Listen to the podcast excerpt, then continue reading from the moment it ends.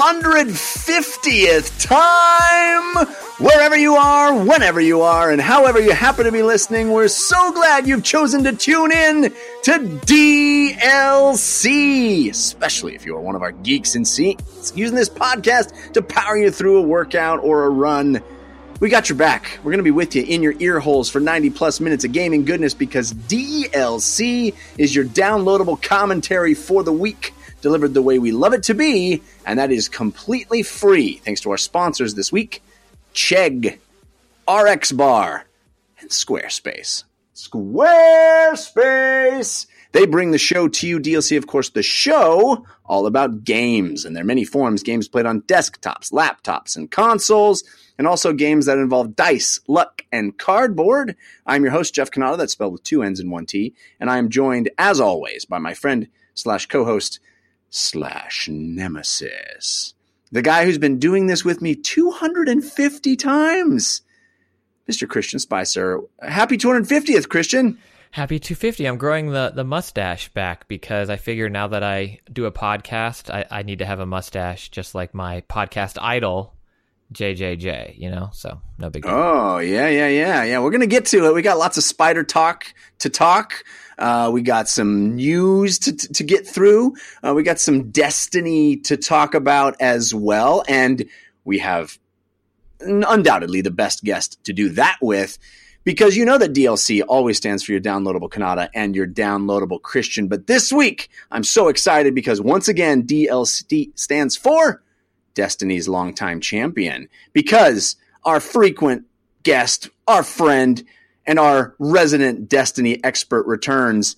You know him from GameRant.com and numerous appearances on this show. Anthony Taormina, welcome back to the show, buddy. I'm here. Uh, this is uh, happy eighth, maybe eighth episode, guys. I'd be surprised if it was only eight. You've been on a lot of episodes, That's man. That's true. Uh, what was happy tenth anniversary? I got you guys uh, paper. Paper. I don't know I what's ten. Yeah, it is one, but it was the only one I could think of. uh, well, I'm excited to tear into stuff. Let's start the show the way we always do with story of the week. Story of the week, it's the story of the week. Story of the week, it's the story of the week. Story of the Week is the part of the show where we make our case for the most important stories that happened in the world of games this week. And you can always submit stories for our consideration by visiting our subreddit. That is 5x5dlc.reddit.com. It's where cool folks hang, talking about the show, talking about video games, anything they please.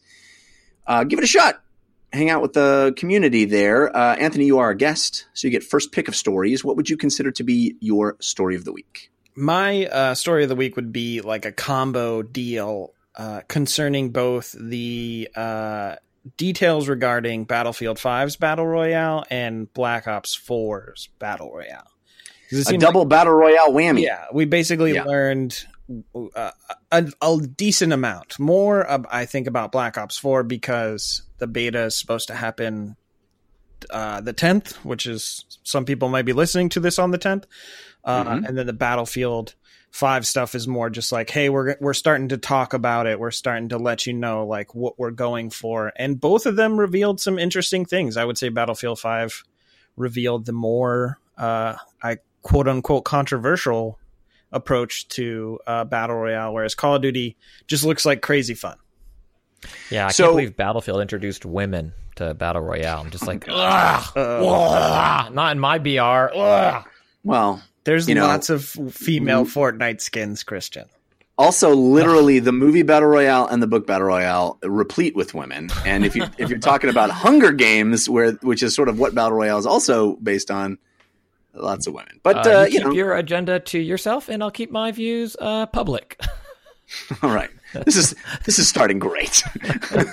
um, so of these battles royale, yes, Anthony, uh, you say that you think that the Call of Duty looks more. Well, you said Battlefield is more. Uh, so, so Battlefield, surprising. we we don't really know like kind of like certain details because it was just like, hey, we're gonna talk to you about like our approach uh, and it's it's a lot of battlefield stuff, except it's squads only based on what they said. So it's right. it's 64 players, 16 squads, no solo, no duo, which is kind of crazy to me because that that's you know that battle royale to me like yeah, the idea is last man standing, Yeah, right? those squads is or woman, Christian. Sure. Those squads is fun. Like squads is very much like you you kind of get like dealt a bad hand if, if you get you know a, a guy that just lands in a in a bad spot doesn't get a weapon then you're a man down or whatever you're randomly paired you guys don't drop at the same point like it's going to favor the coordinated groups whereas solo play in like a Mhm. Fortnite or a PUBG you're it's just you you you know your Right. your luck determines your success whereas uh, squ- being stuck in squads you're kind of like well Yeah, and I, and I feel like the strength of battle royale as a mode has always been the ease of getting in and getting out. How you can queue up, you can you know have uh, your fate go one of two ways, Yeah. or you know, and even if it's a, it's a quick game, you just popped out and you pop into another one, and it, it feels very much encouraging of the solo queue because I mean, obviously the games offer you know duo queues and, and team based stuff and i'm sure people have a lot of fun with them but it always felt like a, a game that was very welcoming to the solo queuer because of the last man standing kind of idea and the quick into a next match uh, cycle. You don't have to Yeah. wait for anybody else. It just felt like a very solo experience.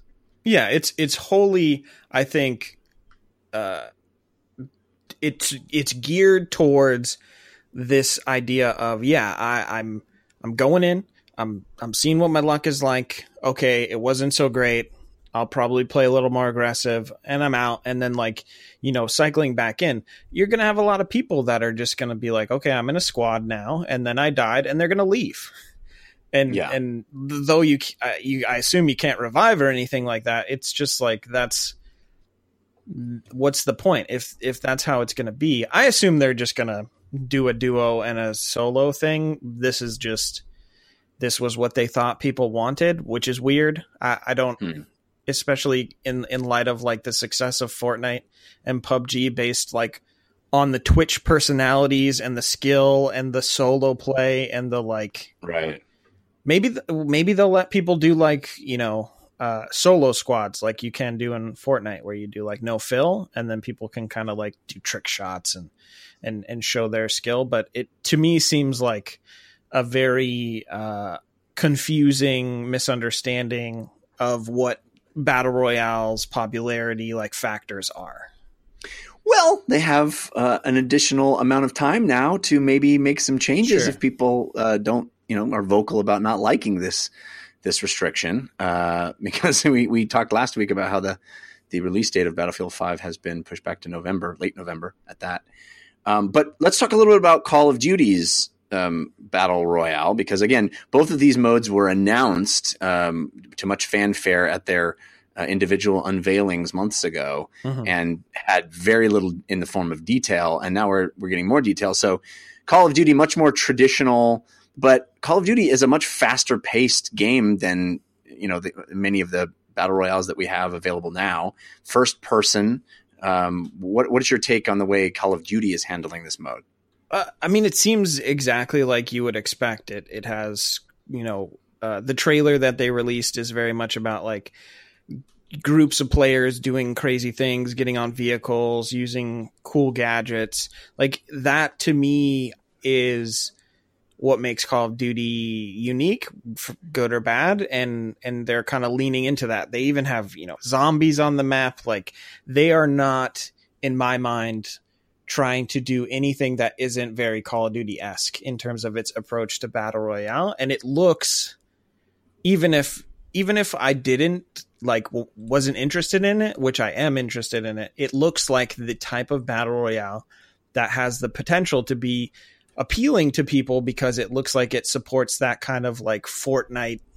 Hey, look at this crazy clip of me, you know, jumping out of a helicopter, sniping a guy midair, and then jumping back in the helicopter, something like that.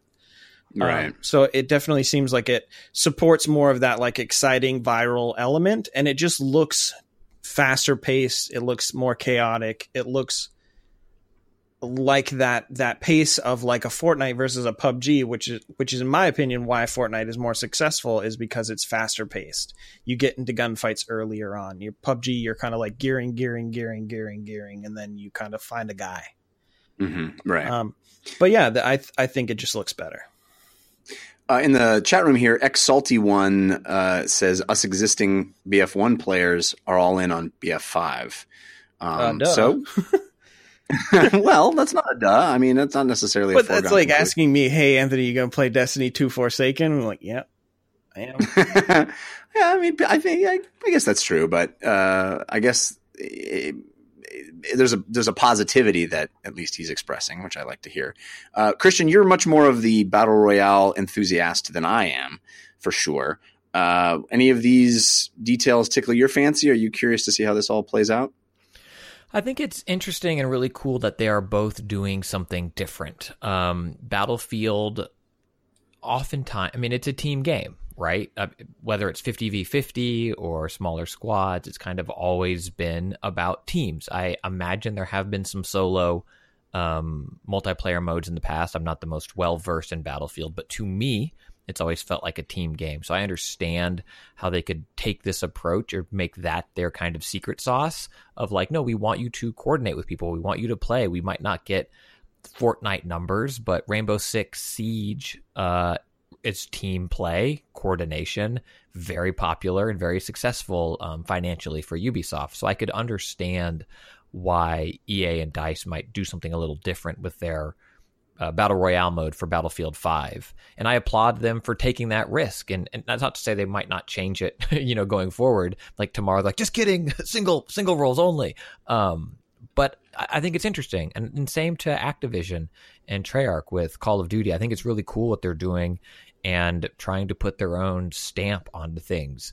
I think having roaming zombies in the map uh, depending on how they work, I get the impression that they are not the storm. They're not the circle. They're like in the quote unquote safe areas, and you might stumble across a zombie.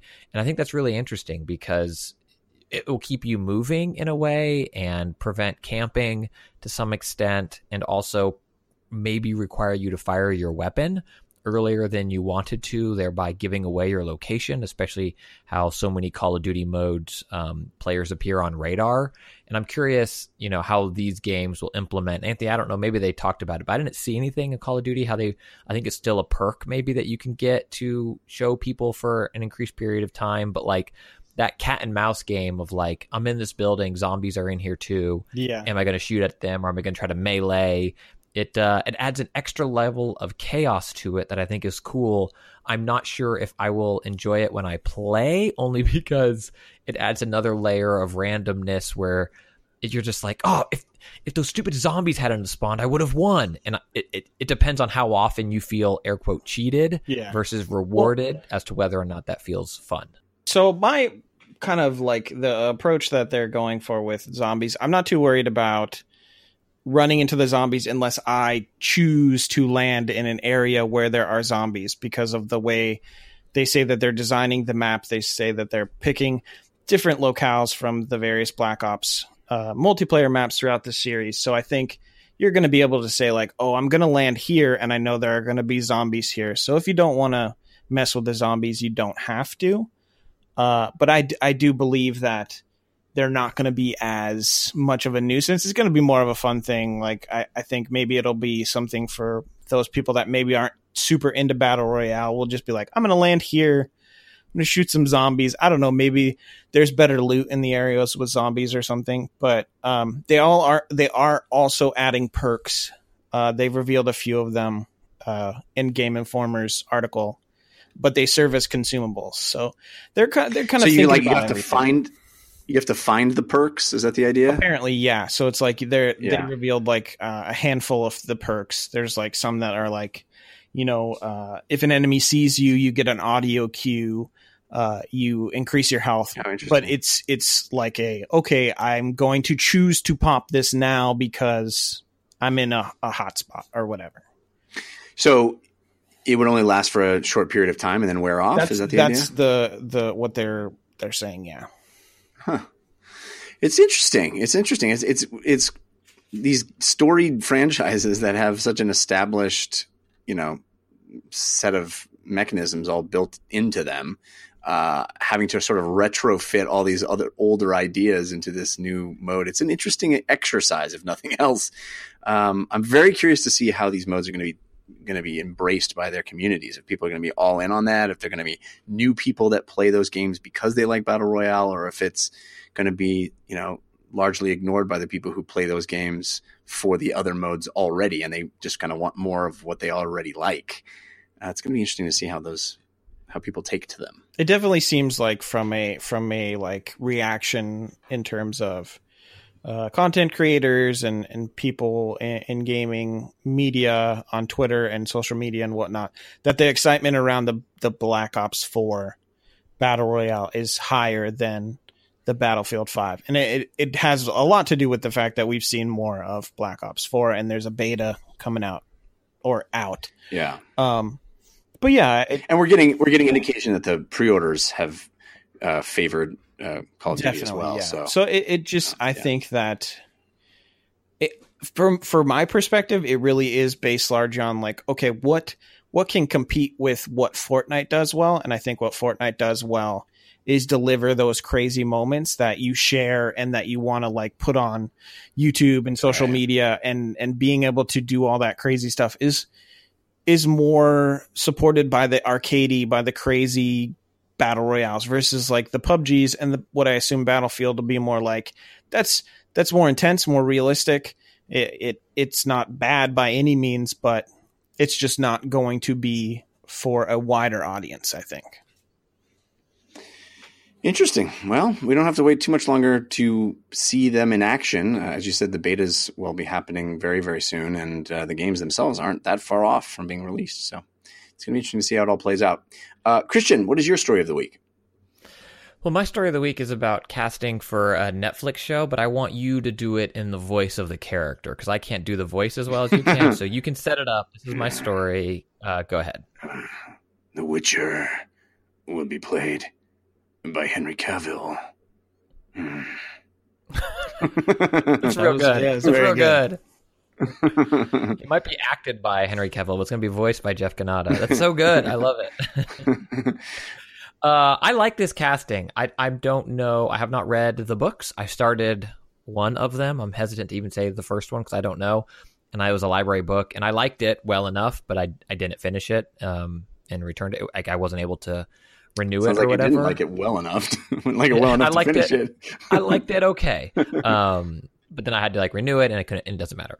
Um, so I'm not top of the lore, but I think assuming the age is appropriate, all this, that, and the other, which I think is maybe the biggest sticking point for people right now. Um, uh, I mean this sincerely. Henry Cavill as Superman is a great Geralt. Like, I mean, it's, like he's he's heavy. The burden of damning of with faint praise, my friend. but I, I, there's no, I don't. But I, I see. It's like yes, that's that's really great casting. I think I, I am very excited for this. And you the saw... Superman I want is the Henry Cavill smiling on set in between takes of those movies. right, right. But I think that it's it's that burdened, heavy. Like he almost carries his muscle even that's a burden, right? Like yeah. I am strong, I am mighty, I have this weight, I'm going to kill, I'm going to do this stuff, and it's fine. It, and I, I'm excited. I'm really excited for it. You see, you saw uh, Mission Possible, right?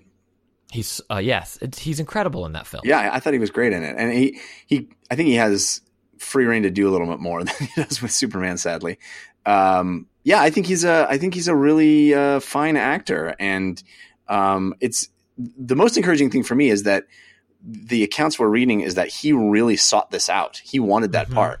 And that to me goes a long way too. He, like this is a, a, role he was excited for. So, um, you know, Geralt of Rivia never really been, uh, you know, the super muscular dude. I mean, he's a video game character, so he's, you know, superhuman, but, uh, you know, he's going to be big. now he's going to be real big.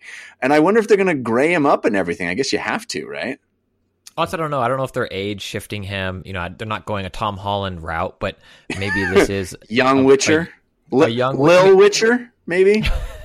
he's been witchering his whole life, right? Like, so Yeah, I mean, it, they Er- are doing. What's her early Kira? early No. Witcher days. The uh, What's her Siri? name?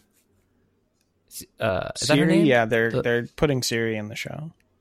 Yeah, yeah, yeah, yeah. Sorry, I was like, no, that's the iPhone uh, AI that doesn't work. I wasn't sure if Anthony was just asking his phone to do something.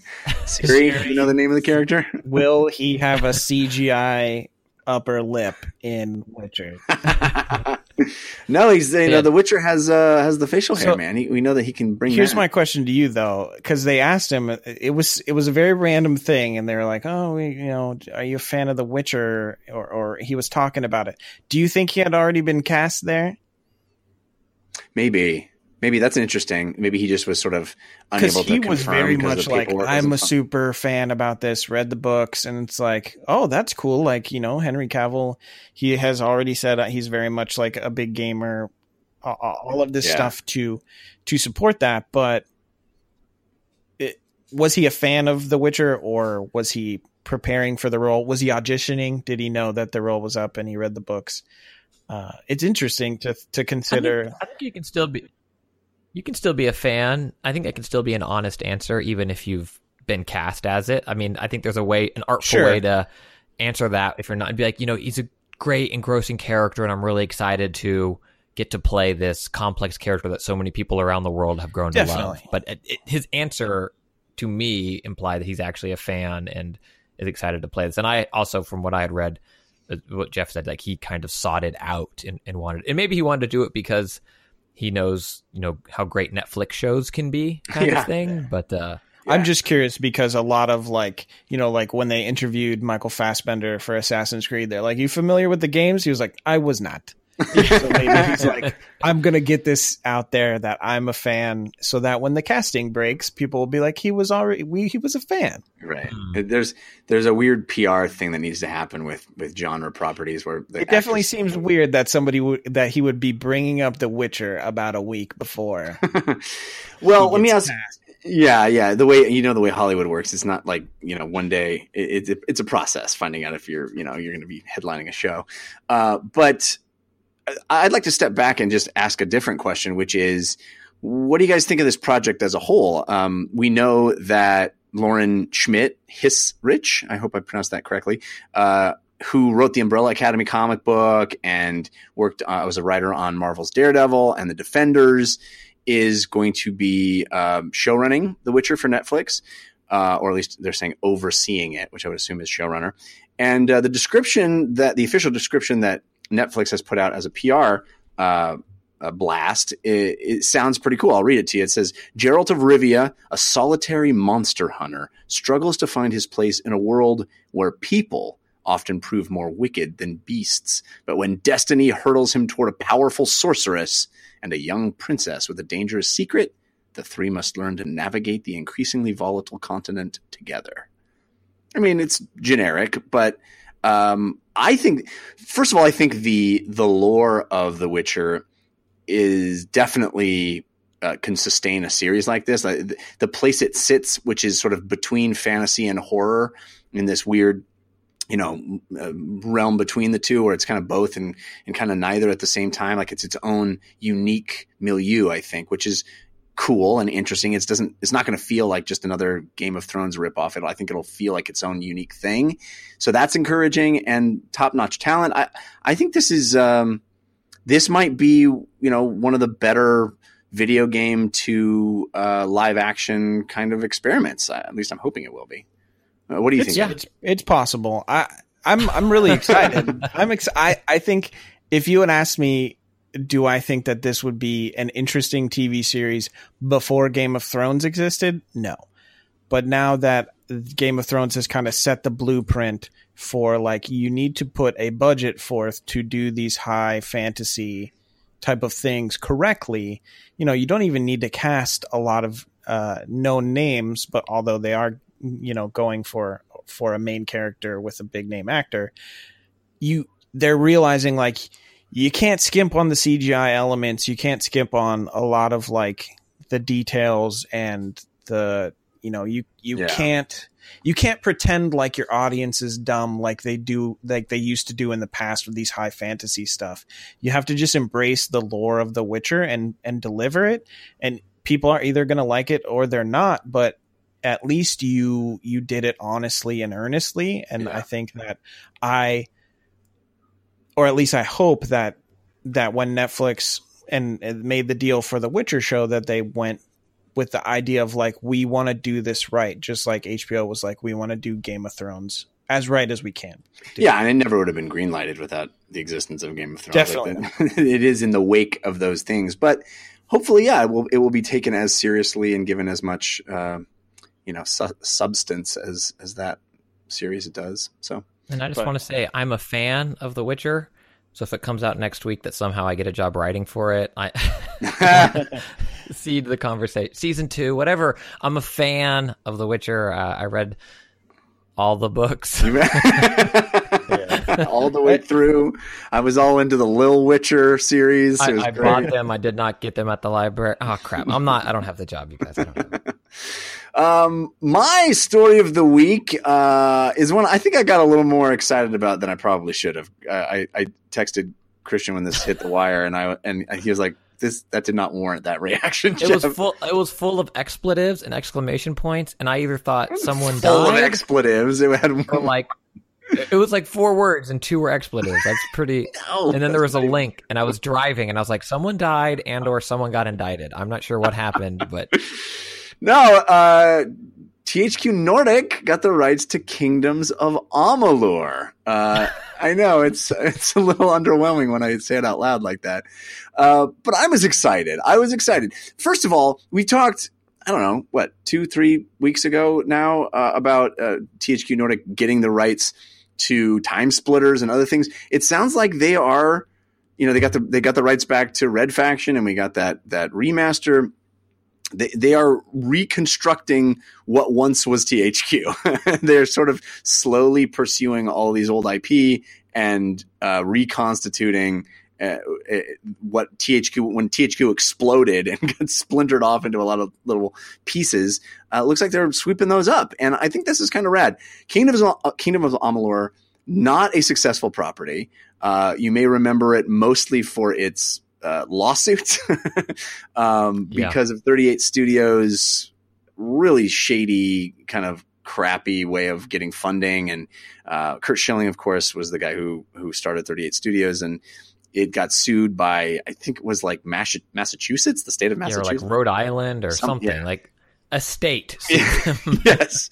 Uh, anyway, so that game had had a lot of shady sort of back dealings, but I reviewed the game when I was doing Totally Rad Show, and I really liked it. I thought it had a lot of of potential. It, it was definitely rough around the edges. It definitely wasn't um, wasn't you know a, a, a perfect game in any stretch, but it had a lot of really I think charming features, and it had a really interesting uh, world. They did put a lot of emphasis on world building and, and creating what was going to be a, a setting that would sustain multiple games. In fact, they were working on at the time of the closing, working on a- an MMO set in the same world called Copernicus, and actually that IP also is part of this deal. So THQ Nordic owns that. Who knows if they'll ever make that though? I, I find that hard to believe, but it's part of the part of the overall deal. So I don't know. I got excited about this. I'd like to see a return. obviously, I'd like to see a return of Kingdom of Amalur. It was an action RPG.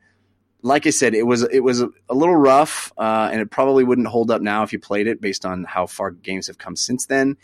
Uh, but it, uh, you know, it, well, I guess it was what 2011, 2012, something like that. It came out, uh, but uh, I, I don't know. I think this. I think it's cool that THQ Nordic is trying to be this, is trying to sort of mine these old properties and bring them back to, to glory. And I and I think it's cool that this one is going to make the list. So I'm I'm excited, genuinely. Uh, Anthony, what do you think? Did you play Kingdoms of Amalur: Reckoning? I did. I actually played a lot of it. I was really excited to see more of the series. I don't know if I was really digging the you know the idea of Kingdoms of Amalur reckoning like leading into an MMO or whatever their their bigger plan was. But I, what I played of the game, I really did enjoy it. Uh, it's one of those games that if you asked me, you know, what's a game that off the top of your head you would have liked to seen a sequel from, it's probably one of the few that would come to my mind immediately. So yeah, I'm- Anthony, what's a game off the top of your head that you'd like to see a sequel to? Advent Rising. Well, that that didn't go how I expected it to. Dang, oh, Oh, by the way, it is Rhode Island. Uh, pardon me for saying Massachusetts. That was what I had in my head. But yes, it was Rhode Island, a $75 million loan that was guaranteed by Rhode Island. Uh, so it was all real shady Yeah. stuff. is there any other game off the top of your head, Anthony, that you'd like to? Not, not that I can think of. Uh, I'm, I'm drawing a blank. I I would just like to say that it is it is so weird and bizarre to see a company called THQ Nordic acquiring properties like older proper not older properties but properties that like fell by the wayside and like bringing them back. It's like the most bizarre story wrapped together like nobody Yeah. will in, in like 10 years nobody will even know that THQ went bankrupt, sold all of its properties.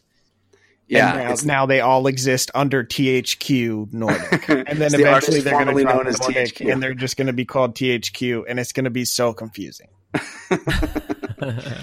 uh, yeah, but you know, maybe we'll get cool games out of it. So that's all that matters to me. Uh, if we get TimeSplitters uh, and it's half of what I want TimeSplitters for to be, it, it's all worth it. in oh, my I. I will take a Kingdoms of Amalur sequel Saints over Row. a Time Splitters any day of the week. You want more Saints Row? Really? I feel like they've Yeah. they've done everything they can do with Saints Row. Saints Row has Saints Row as hard as it can. Saints, Saints, Saints Row just hits me right in the heart with the humor. It's my type of like, this is so weird. I love it. Well, it, it definitely has that. Uh, I just feel like that, that that has run its course, but you know, maybe there's more to be mined from that. Um, somebody in the chat room mentioned that that um, uh, Dark Stalker or Dark Darksiders, excuse me, Dark Darksiders three uh, could. 432 said, uh, I keep forgetting Dark Darksiders 3 exists. That thing is going to flop hard. Which I read that and I was like, oh yeah, Darksiders 3 is coming out. Woohoo! And he's like, it's going to flop hard. So, uh, I, you know, we have different. I'm very excited that Darksiders 3 is coming out. I think that game's going to be awesome. I'm excited too, but put on your analyst hat. Hit or flop? Flop. Well, can I tell you that I don't know when No, it's. hit or flop. Well, I don't know when its release date is. Is its release date this year? Uh, flop then. I mean, that's not good that I don't know that. Got delayed into next. year. Yeah, if it's like a February March game, then maybe it could be a hit. I hope it's good. They released the it's a newest February trailer. or March game. It could be a hit. What? But what? uh, Do you forget that February twenty second has three big games coming out? Oh yeah, forgot about that. Two of which are going to be very, very, very popular. The last trailer was good. I hope it's good, but I, I am afraid for it. Yeah, I, I, I, I want it to be good. I want it to Toku be. says November. You know, is it when still coming out in comes November? Yeah. All right. Well, Oh, it might be. A, it might. It might be a You flop. mean, but I hope you mean not. it's going to come out next year? I hope they. Uh, I like that game, but if I had to guess, flop or hit, I'd guess flop. November twenty seventh. So you know, everything will have already been out by then. maybe it. Maybe it found its uh found You'll its be, window. you'll be done with Red Dead, and you'll be like, "Time for Dark Darksiders 3. Yeah. Here we go." It's right. Yeah. Who knows? gonna- I guarantee you, Sweet it'll be 2019, and somebody will be like, "Did you ever play Darksiders 3? And you'll be like, "Totally forgot about that game." Hold on, hold on. Here's the. This is this is how I like to give Jeff it. a hard time. This is the question I get to ask him every time something like this happens. Uh, Jeff, what did you think of the new Mirror's Edge game? Well I was played. definitely. I was very excited about Mirror's Edge too, and I never played it. But that is an that is an outlier. That is not a common ex, ex, you know situation where I'm excited about a game. But also, it came. Mirror's Edge came out. Mirror's Edge two came out in a weird time. I think it was like during E3 you or something. like November 27th? Yeah. All right, guys, laugh it up, fuzzballs. But uh, you know, uh, Hey, do the Geralt voice and get us out of story of the week already. All right. All right, let's uh let's let's move on. We gotta we gotta we gotta we gotta thank our sponsor. We're gonna thank uh we gotta thank the Squarespace. The Squarespace is the place for you to get anything that you need on the internet made into a website because Squarespace is the best way to make a website. And the truth is all of us need a website. At some point or another, you're going to need a website. Why hassle yourself with trying to learn HTML or hiring somebody for an exorbitant fee when you can do it yourself? You can make it yourself. Turn your idea into a website yourself easily, quickly, beautifully. That's the cool thing about Squarespace is they don't sacrifice uh, aesthetic for ease of use. You actually come out with a beautiful, unique, awesome, effective website that eases your mind and makes things easy and quick. But you made it yourself and you did it very, very easily, very, very quickly using their their tools. And you do it all online.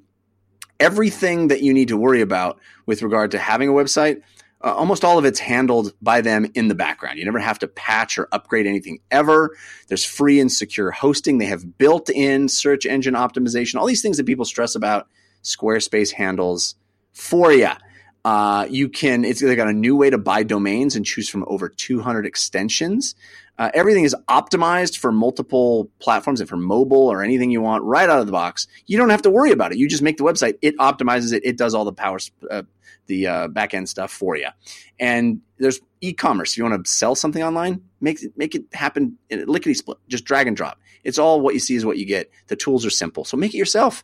Create a website yourself. And if you go to squarespace.com slash Jeff sent me, you can get a free trial. And when you're ready to launch, use the offer code Jeff sent me, J E F F S E N T M E, all one word. And you save 10% off your first purchase of a website or a domain. Just do it. It's amazing. Thank you to Squarespace for supporting 5x5 and DLC. We appreciate it. They've been longtime supporters of us, and we love them too. All right. Time to talk about some games we've been playing. Ooh,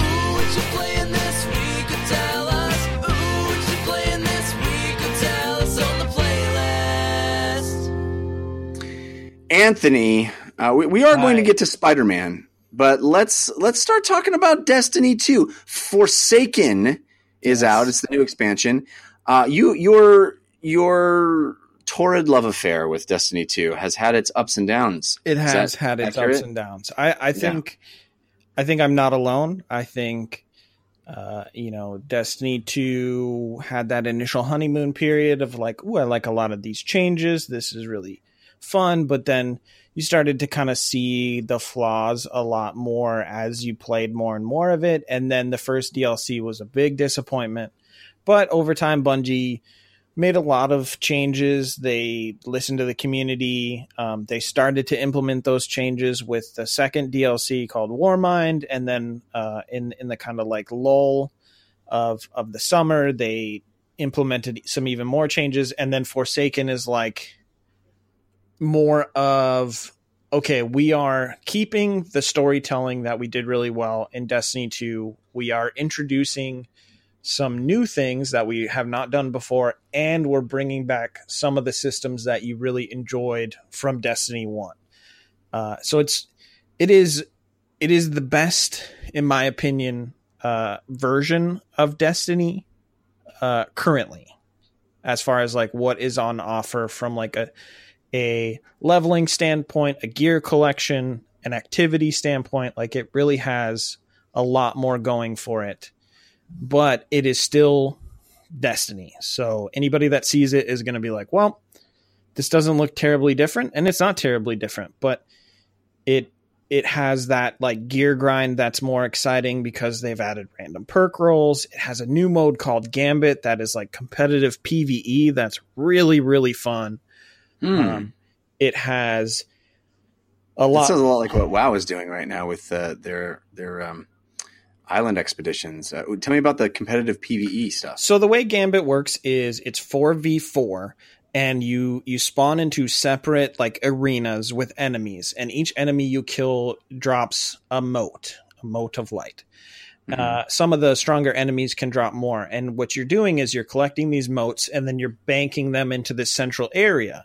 And by banking certain tiers 5, 10, 15, you set, are sending a uh, stronger enemy to the other side's mote bank to block the the bank. It it basically Hmm. shuts down the bank, and they have to kill those blockers before the bank returns. Interesting. Um, and then uh, once you hit certain uh, mote thresholds, your your end goal is to get to seventy five. Um, and then and something else happens. I'll get to.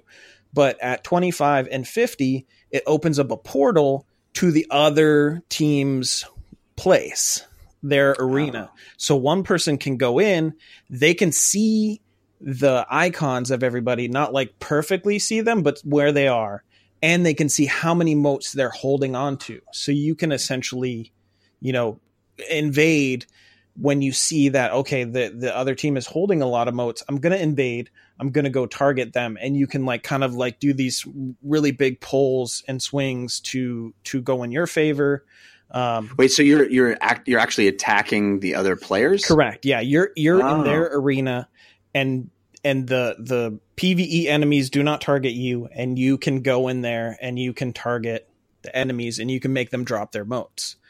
Um, what makes it? Oh, so you're not attacking the other players. You're attacking the the enemies that the players. no, no, you're you're talking the other players. You're making Oh. them drop the motes they're holding.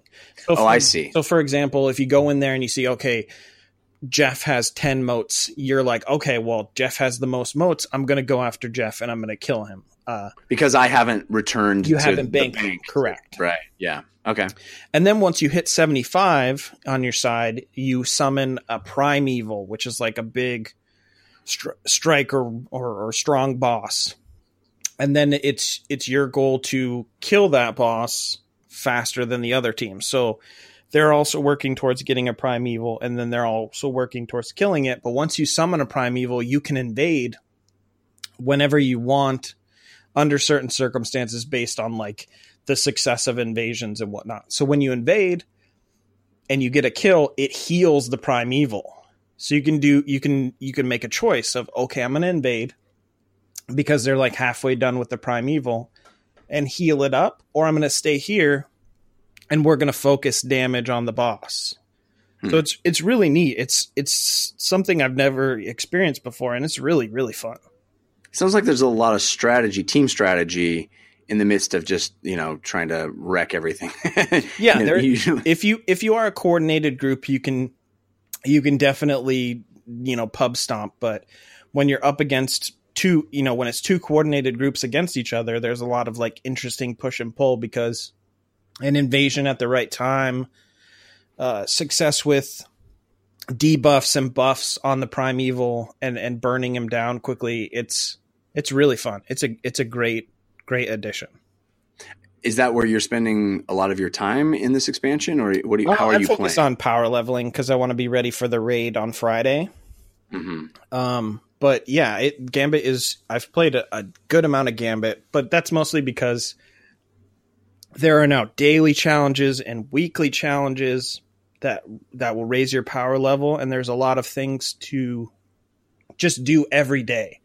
That was one of the things that was missing from Destiny 2 in year 1 was like oh, I did all my milestones, I'm done. Now there's things to do every day to raise the power level of your character or collect gear.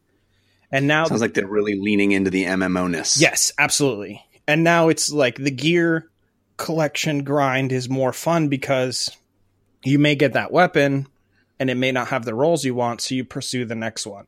Whereas in Mhm. year one, it was like, okay, this weapon has these rolls.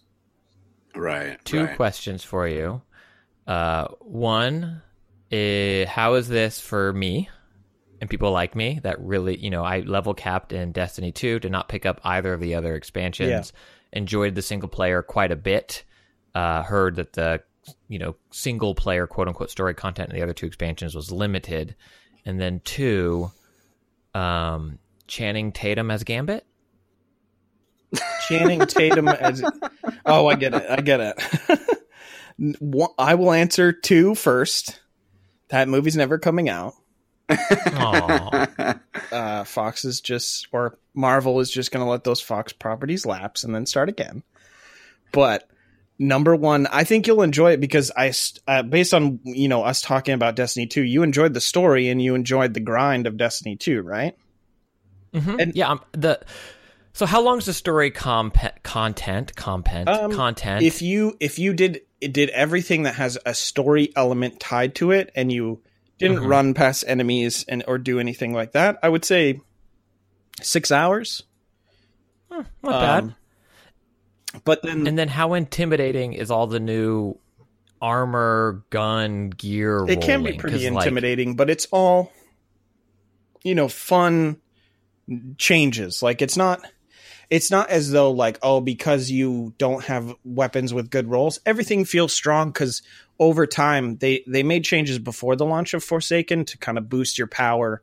Uh I shouldn't say boost your power. Boost like your damage and make make things feel uh more fair in terms of like the delta of damage so that it's not like Hmm. okay, I'm going in here and these enemies are this power level and I'm just like not capable of doing it. Now it's a little more doable even at activities that are rated for higher power level and it's not difficult to get power because every, there are so many things on the map at every reset that it's like, oh man, there's I have spent the last 5 days and I still have so many things left to do. Like there's so many things to do.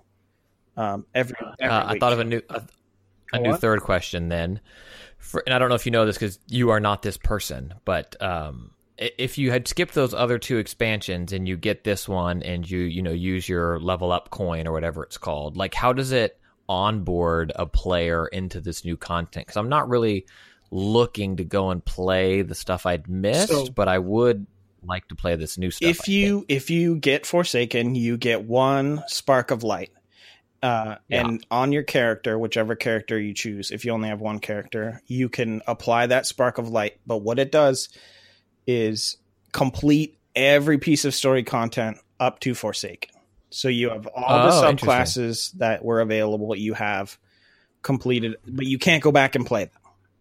So it's like you know re- you're you're basically saying like I'm in it for Forsaken. I don't care about Curse of Osiris, Warmind, whatever. Like it completes everything, and you brings you up to level thirty, and I think like power level like three hundred twenty, and so then you're free to do Forsaken.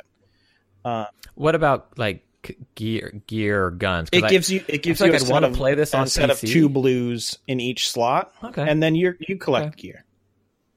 Yeah, because I think I want to play this on PC, but I started replaying PC. My main character or my level cap PC character is a Titan, I just didn't enjoy that compared to a Warlock for my personal play style. So yeah, I'd probably Spark of Light a Warlock, but then I feel like I wouldn't have what I want. But I'd assume as I go through the campaign, I'd start getting gear. Yeah, it's it pretty it's really year one stuff is all you know. There's a there's a, a few exceptions. There were some really good weapons in year one, but for the most start, for the most part, the year two stuff is going to be superior because it has uh, more interesting perk rolls. They can be random, so you can get perk rolls that better fit your play style. Um, there's an additional perk. So in year year two, it was you know one kind of cool perk was like the main perk. Now there's kind of like two c- cool perks for every weapon, plus Mhm. plus like a little uh, like a type of rounds or like a type of um uh, what's I don't know what's the best way to describe it, but mostly rounds. So like you can have like a, a perk called Outlaw that reloads fast, a perk called Kill Clip that after a kill you get more damage, plus put uh, like uh, high caliber rounds on that weapon. Whereas before it was like high caliber rounds plus Outlaw or Kill Clip. So Right. it, it it definitely the the weapons you're going to get in Forsaken are for the most part going to be superior. Okay. Yeah, it's it's one hundred percent. Like if you enjoyed Destiny two, and you were just like, I fell off the wagon, and I'm looking for something a little more meaty, like Destiny 2's main campaign was. Like this campaign is is really fun. It has eight kind of it's like a magnificent seven, but they're the enemies kind of idea of like these Mhm. eight barons have escaped from a prison, and they're all like unique enemies. Uh, it's really cool. Maybe I'll pick it up November 27th because I don't think it. anything else is coming out then. So. Well, Christian, and before you said that, I was going to say I have a I have a code for you. I have a PC code for you. So if you want if you want it, I have it for you. Oh yeah, cool. No, that's a yeah. Please, yes, please. and you got to have something for your uh, your shiny new video card when it arrives very soon. Ooh, Yeah, how about this? I will pay you one quarter of the price. I love it when you say jokes that are literally only for me. Hey, this show's for us. too. no one's listening. That's a, that's the most useful part.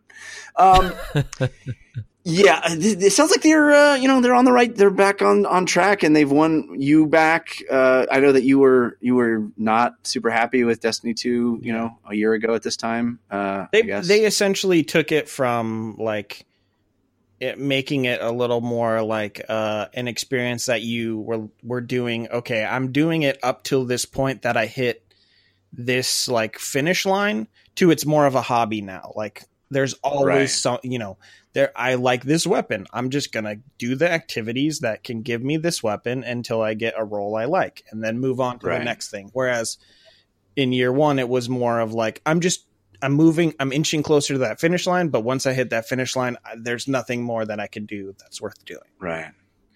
It's an MMO. It is. You're never done. You're never done. I'll be getting to that in, in my playlist. But let's talk Spider Man.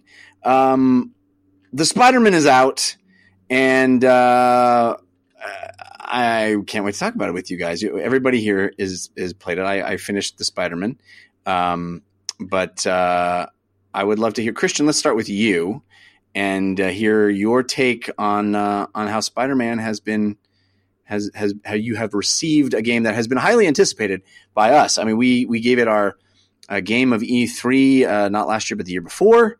Uh, we had Brian Intihar, the game director, on our show. We have been very much anticipating. You and I are both web heads uh, and and fans of the of the character. So what what are you? What's your feeling? Are you you know I know that you had positive feelings after this year's E3 when you got hands on, but have they sustained? I lobbied for it to be game of show again. So yeah, I know. I. Yes, that's true. I think it definitely could have deserved it if we hadn't. Uh, you know, I just had a weird thing about giving it the same game two years in a row. But uh, what do you think? What do you think, man? Yeah, so no, there will not be any plot spoilers here in any way, shape, or form. In part because I think I've only done um, maybe three story missions, but I have all the side missions. I think Yeah. I think I'm thirty percent through, the, you know, the air quote game, and only have done three story missions. Christian, um, you well, have you'll, no you'll, you'll find that. Yeah, you'll find that's oh, not I the case. No, no, no. I know. I, but I'm telling you, my in-game completion. Sure. My telling me recommendation is don't clear out the map yet. I might. I, I, I try not to listen to things like that because to me those are spoilers. Uh, so I'm gonna pretend you didn't just spoil part of the game for me. New stuff always opens up. Let's just say that. Then you'll, you'll Uh, yeah, you're, do what you It whatever was, you yeah, want, man. it's not a spoiler. You can look at the map and see. Yeah. So I uh I I love it with my whole heart. Um I hmm, I don't know if it's as good as God of War, but where I am right now with my time with Spider-Man today as we are recording this, I like it more than God of War. Mm. It is I think and I might have to rethink Celeste or something else that is at the top of my list, but as of right now, I think is my favorite game of the year. I think the way that they brought so much of the character to life in the game is phenomenal.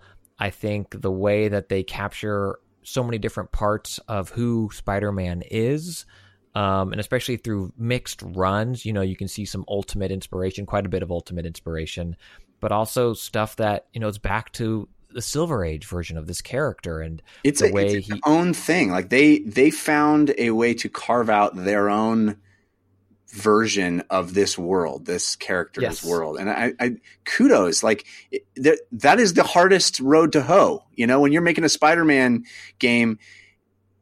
You can lift easily from established things, and, and you don't have to do that. But they actually, I think it's bold the way characters look, like characters like Aunt May and others. Like they really decided to put their mark on this character and i think it is a huge risk and it really paid off Yeah. And so all, the stuff you said last week, the general praise, I 100% stand by. But I'd like to, if we may, I want to talk about some specifics that I feel like in just because, you know, you're talking about it early, we didn't get into last week. So I think specifically, and also I think I played the Arkham games deeper than you did, Jeff. Well- Not a slight to you, but just kind of how they resonated for me. that was going to be my my big question to you is you said you like it more than god of war do you like it more than arkham because I, yes you're definitely i think you're a bigger batman fan than i am because i'm sort of Yeah, a marvel probably. zombie from way back and i think you i mean i really liked those games and played almost all of them. Uh, but I think you really loved those games. So, so how do you think these two compare? So yeah, what I think is great about Spider-Man is moving around the world, like specifically what it does, and again, where I am in the game, things might change. I don't know. I haven't looked. But uh, it doesn't really punish you for failing, but it does reward you for doing things even better, if that makes sense. And so there, there might be times where something or someone gets away from you because you weren't fast enough in terms of swinging.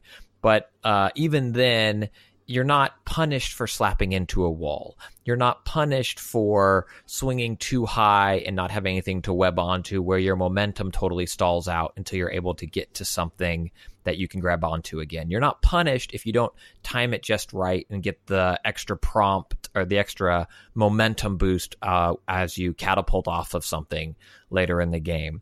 If you do all of those things right and time your web swings and really get your acceleration going and have like a nice pendulum to it and get those taps just right, you're rewarded with speed boost and it feels even better. But at no point, I remember Brian talking about this. Uh, I think it was maybe this year at E3 when we were talking to him. Uh, if you run into a wall, you can just keep running up it, and it will kind of help correct you in the way that you're going. At no way does it feel like it's playing the game for you, but it's so smart in the way that you are playing as this character in an eight year in or whatever Spider Man that wouldn't stop them. In earlier games, I don't know if it was technical limitations or, or whatnot. You know, you'd hit a wall and you'd go into the crawled uh, c- wall crawling animation that would be two miles per hour, and you're just like, ah, how do I get off this? I can't get off the build. You got to find a ledge. You got to jump off. And the way that this allows you to link traversal and go in and out of things without punishing you for mistakes is is phenomenal. So that's the first thing. The second thing I'll tee up Well, well, b- is the before you, combat. but okay, Yeah, before you go there, I, I, the, the only I know you're you were talking about that specifically with traversal, and I agree 100 percent how how sublime that feels. My only one of my very few criticisms with the game is that it does rely on a very old school uh, mission failed state in, in Hmm. some things, uh, and I wish there had been a more elegant solution. I'm never a fan of of that. Uh, mission failed. You didn't do it. Mhm. However, very generous with uh, with um, quick save points, and you never had to go back a, a tremendous amount, even when you mission failed. Um, but yeah, there were some times where it was just like, oh, you let them get away, or you were caught, or you know, you're in a stealth mission or whatever. Things that I, that's just one of the things that irks me about video games is when I just get a mission failed title card. Um, and so that isn't exactly what you're talking about, but it is it is a, a minor criticism I do have of the game. Yeah, and I think there are several of those. And I think maybe when we get to end of the year discussion, this might be a game that doesn't even get my top spot because of a death of a thousand cuts, where it's like, um, you know, I don't want to harp on the negatives. I don't want to be like the negative guy, but like, you know, the, the open world missions uh, get repetitive. You can only find someone in a trunk so many times. And I get that New York's a big city and a lot of crime, and I guess people are getting stuffed in trunks. But the way those play out, the animate, it's like, it, it starts to feel open world gamey, right? And you're just like, well, this is a thing that happens in those games. But Horizon Zero Dawn, I think, did it better, made it feel more fresh. And I think God of War and its take on an open world also made those feel a little fresh. And the um, loads aren't hidden, and and then I'm I'm farther than three story missions. I was exaggerating earlier. Um, I think the boss fights in some of those moments, while so cinematic and incredible to watch, are are maybe the least fun moments of the game for me. Um, in the sense that they are old school boss battles, right? Where you're you you're doing you figure out the thing, you do the thing, you do the thing maybe ten more minutes and you wish you were doing the thing, um, and then you move on. And the rest of the combat, the um, combat towers, I'll call them, are are just phenomenal. And especially as you unlock different moves and, and items that you can use, and the way the the things that I'm able to pull off, me in control of the character, um, you know, webbing a person, swinging them into four other people, and then grabbing that other person, immediately launching them into the air, following that person into the air, getting enough hits on them to stun them that then I attach my webbing to someone else, zip down to them, hit them, turn over to the heavy, web that person up, unleash my you know, suit power on the other heavy that I haven't webbed yet, and then get back up to that first person who I hit in the air, who is still juggled in the air to take them down and finish them off.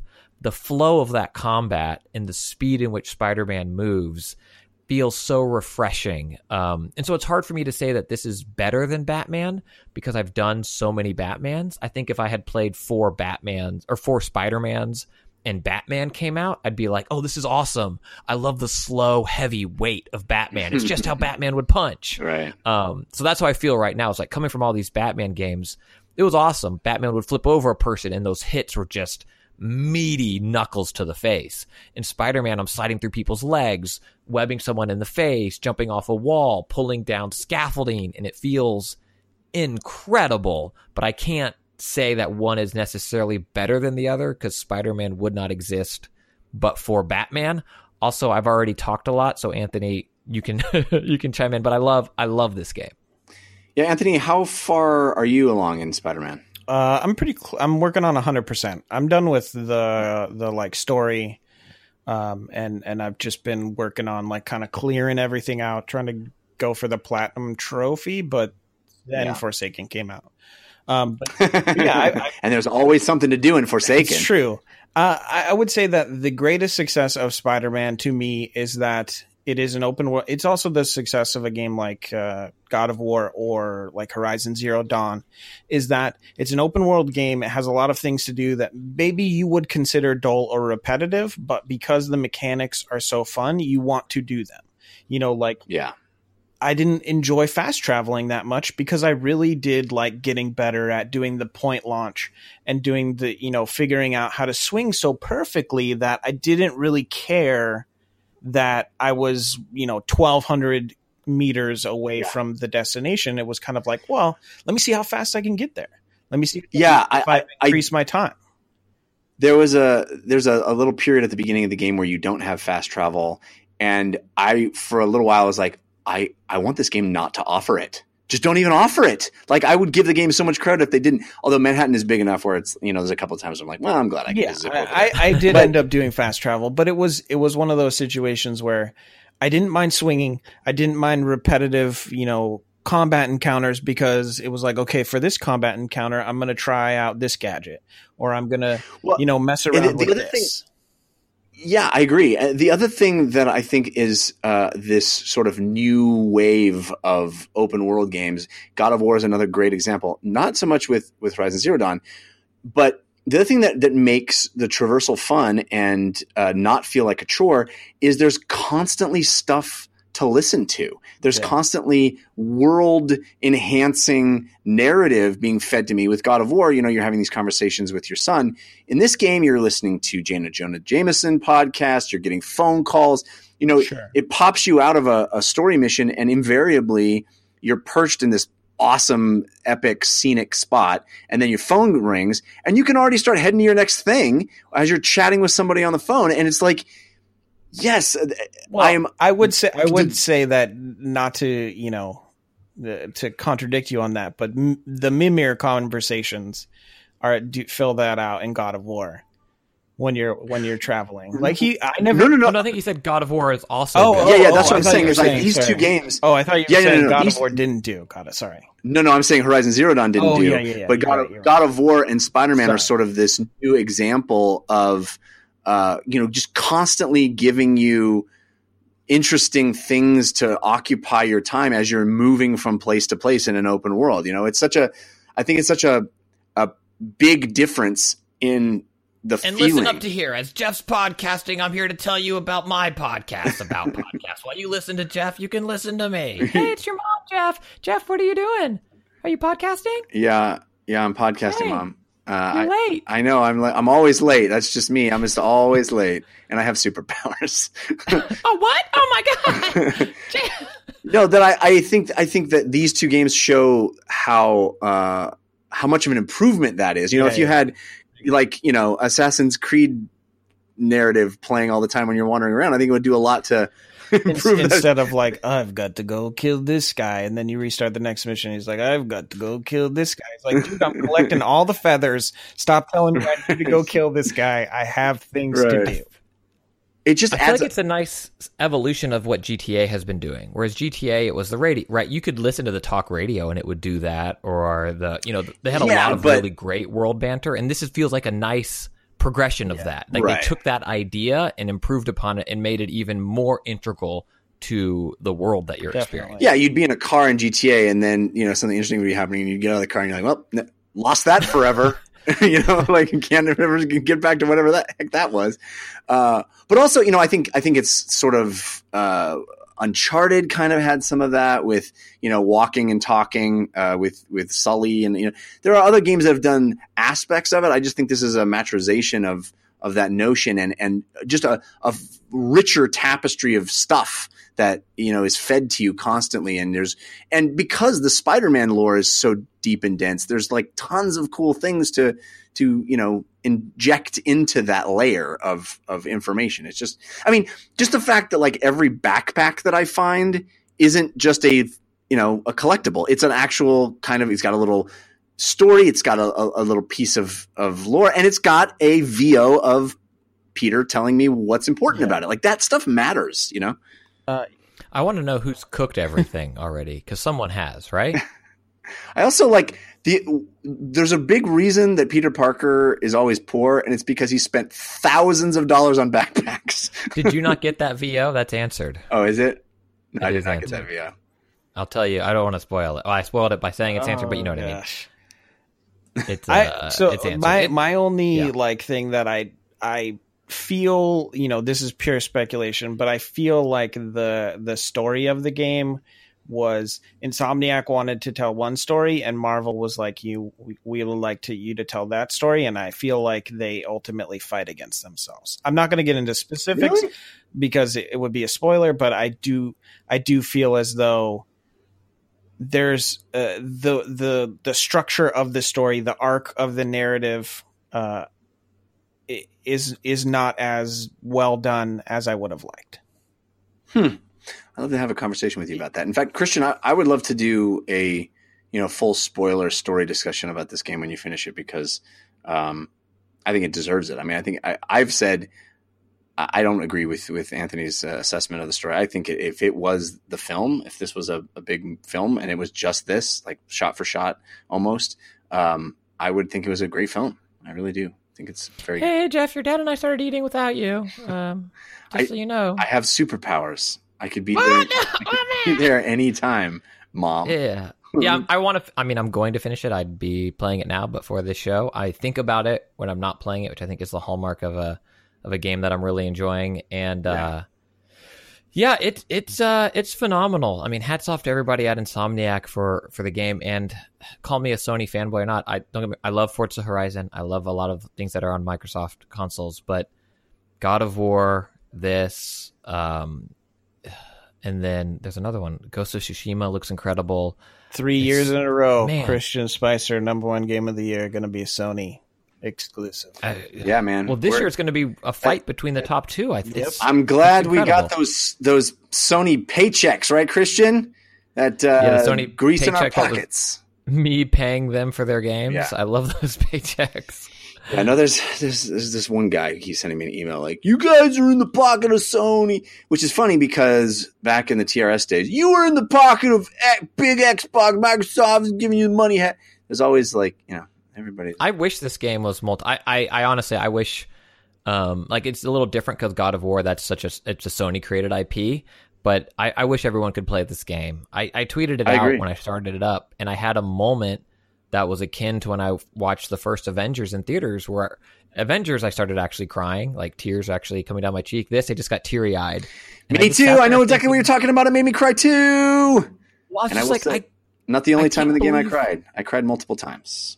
Yeah, I, I couldn't believe I was playing this game. I, it's just like this is a game, and I'm again Marvel. I love Marvel. I love DC too, but I, I love Marvel. I, I have my 1974, you know, Spider-Man poster framed in my in my house. But it was just like, and I felt the same way playing Batman. But it's like this is just a, a game that you get to play now. This is this is the next year. This won't be the stand the gold standard. This will be the expectation of what Yeah. these games are. Like there was a moment where I came down off of a, a strange house uh manor in New York and came around the corner and I was like, this is where this is where everybody fought Thanos in that movie. Like it was that corner, and it's just Yeah. I don't want ah. to be that guy, but but Christian, I think Red Dead will be the game that says this is how the open world should work. I hope so. oh, I mean, could- wait, I want- down the gauntlet. I want nothing more than for Red Though Dead I- to make me go. though Man, Spider-Man's open world God of War and Spider-Man. Spider-Man follows a very familiar template. yes, You don't think that Red Dead's going to follow a familiar template? Well, based on based on what they've showed, it seems very different. Like in that you can interact with NPCs and kind of determine a lot of the world around you. I mean, I think the game's going to be great too, but I don't think it's going to feel not like a Rockstar game. Sure, well, but you never know. You never know. I'm ready to say 2018 is better than 2017, which I never thought I'd say, but I am. I'm cruising toward that destination. I can't. I can't believe mm. the But quality. how much of do you love your we've Switch? Oh, dude! yeah, so tw- I was playing so Donkey 20, before we started- 2017 will always be the year you got the Switch. but I don't care when I got it as long as I keep playing it. it's all like. do you love you know the later years with your children, or, or your wife, or do you love the moment where you married your wife and your children were born more? I always love the later years where we introduce a new infant to keep things Fair fresh. enough. That's the birth. Um, I also want to say quickly because I know we've talked about Spider-Man a lot. I just want to get it in here. Um, I thought I was done with Fortnite, and I thought Fortnite was hashtag over. But the heist mode, a high stakes getaway mode that they introduced, is tons of fun. Just real quickly, if you don't know what it is, it's four v four, uh, uh, or groups of four. Sorry, sixteen teams of four. There are four uh, vaults on the map. You have to go and get a big llama gem and escape. And it's chaotic. It's hectic. Uh, the gem keeps getting dropped, and it's a really fun mode that you know keeps that game fresh in a way that I thought they were kind of done doing. So keep playing Fortnite, I guess. My favorite thing is when you declared Fortnite over, and it's literally the biggest game in the world, and every kid, It's over. every kid in America plays it. Literally every ch- child. Yeah. There's not a child in America that doesn't play. it. There is not a child My in America that it. does not know how to do the floss dance. That's true, man. uh, you want to you want to bond with anyone that has kids? Uh, you just say uh, Fortnite, and they're like, "Oh my god, you know about that?" The, the best is at the Destiny 2 reveal. They they had invited a lot of people, and one of the people that they- they invited was a kind of struggling streamer by the name of Ninja. And I happened to be in the bar, and I met him and talked to him. And so now when I see kids, I go, "I had a drink with Ninja," and they're all like, "Let me touch you, give me some of your essence." Don't give them any of your essence. That's that's not good. Um, I want to talk a little bit more about the games we've been playing, but I want to thank our second sponsor, Chegg. Now, we were just talking about uh, kids these days.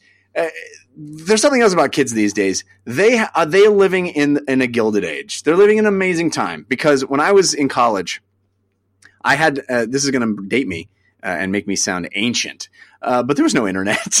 we had no internet. I mean, we had the beginnings of internet when I was in college, but it, wa- we didn't have something like Chegg. What is Chegg? Chegg, C H E G G. Chegg is the thing that makes going to college better, honestly. You can search free scholarships, you can browse course reviews, you get 24 7 study help, and you can rent textbooks for a fraction of the cost of your college bookstore, all in one big education redefining student hub. This is a hub for students that has everything. Uh, Chegg is the leader in online study assistance whether you need uh, textbook solutions or expert q&a there is no better tool to help you ace any class than chegg study. How great is that? You got study tools you got ways to improve your performance in class. You've got textbooks! You've got the ability to not spend an arm and a leg i spent so much money on physical textbooks that are actually still in boxes somewhere in my house because i was like i'm not throwing those away i spent a fortune on them um, you can study at home or on your desktop or anywhere on the go with Chegg Study Mobile. They have a mobile app that helps you uh, to do it, and they have uh, subscriptions that are affordably priced and can be canceled at any time.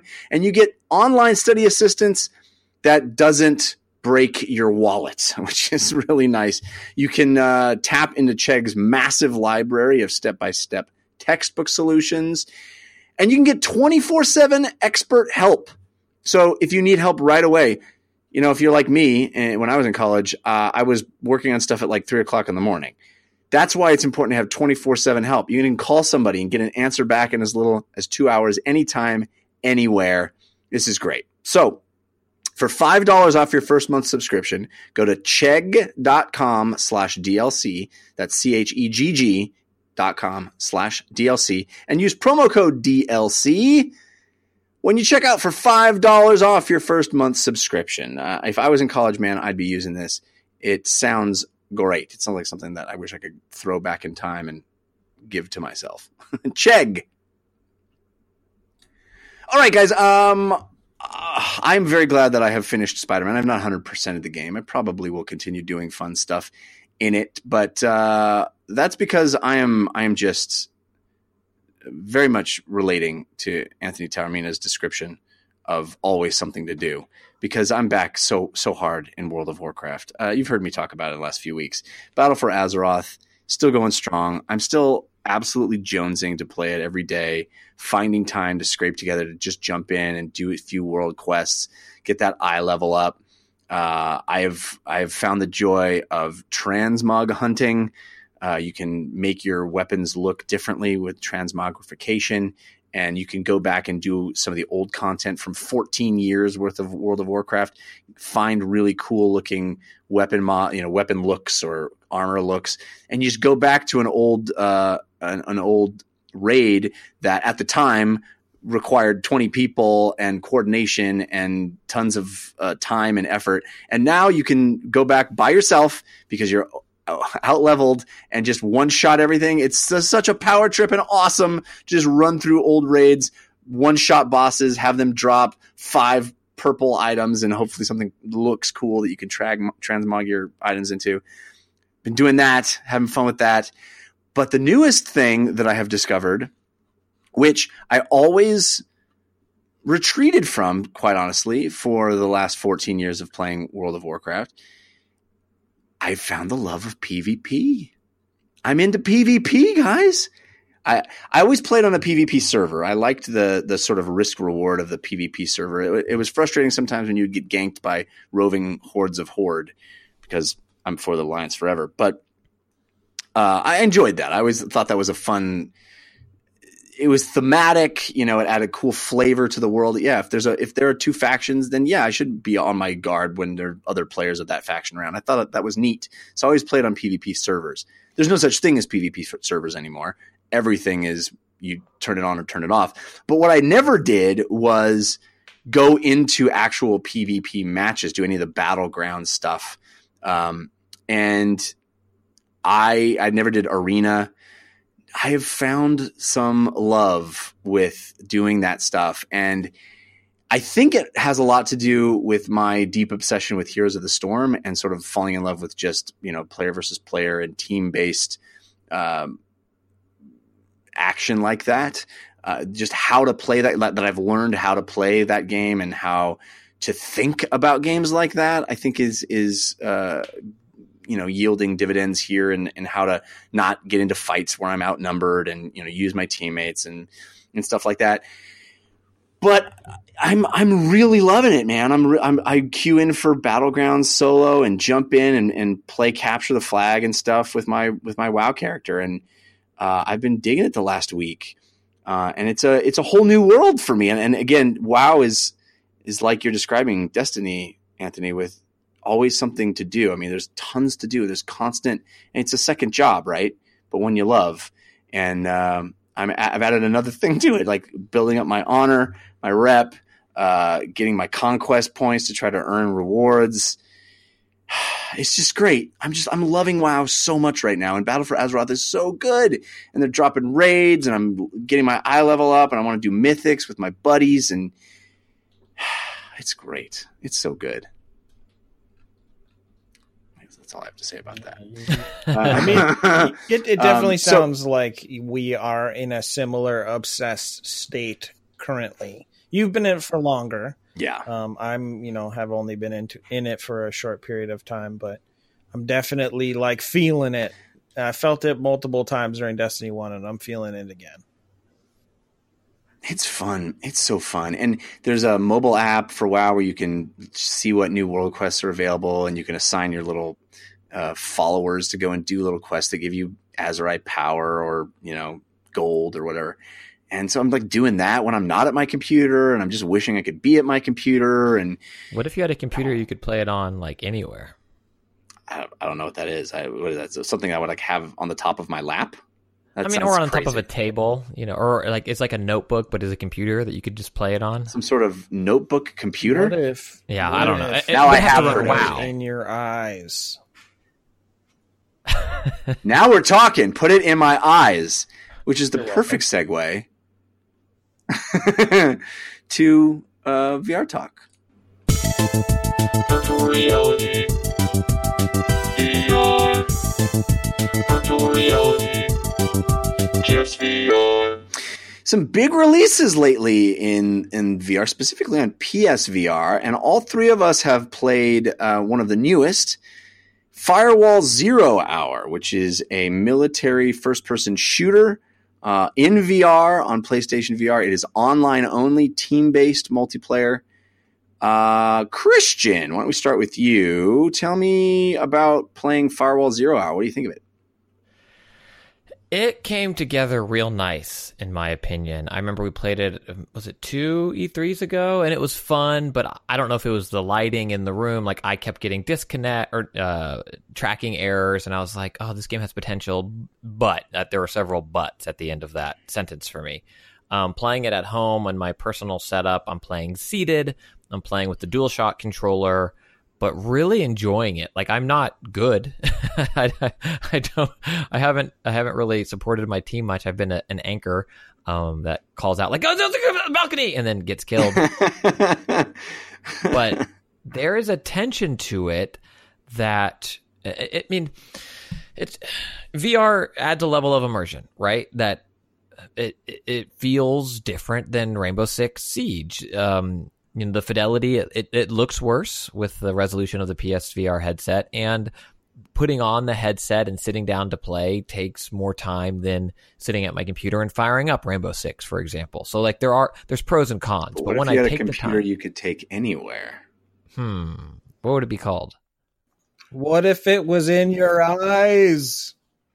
which is a perfect transition for our um but if you know you sit down you're willing to mess up your hair whatever you want to do yeah and play this game the- it's really slick the the I think for me the difference the, the level of immersion that VR adds for this over something like Rainbow Six or Counter Strike is the scale. And even though you're sitting at a computer playing and you can have your character duck behind a table or a desk or whatever it is, the difference in having the table be table height or the door, you know, taking up your vision the way it would in real life, even if it's not high resolution, adds a level of claustrophobia and chaos to these firefights where you're ducked down under a table thinking like am i low enough? Like Yeah. am i literally low enough? Is my head poking out? Can i get this lean? You're pulling your gun up to aim down the you know the red dot sight or whatever.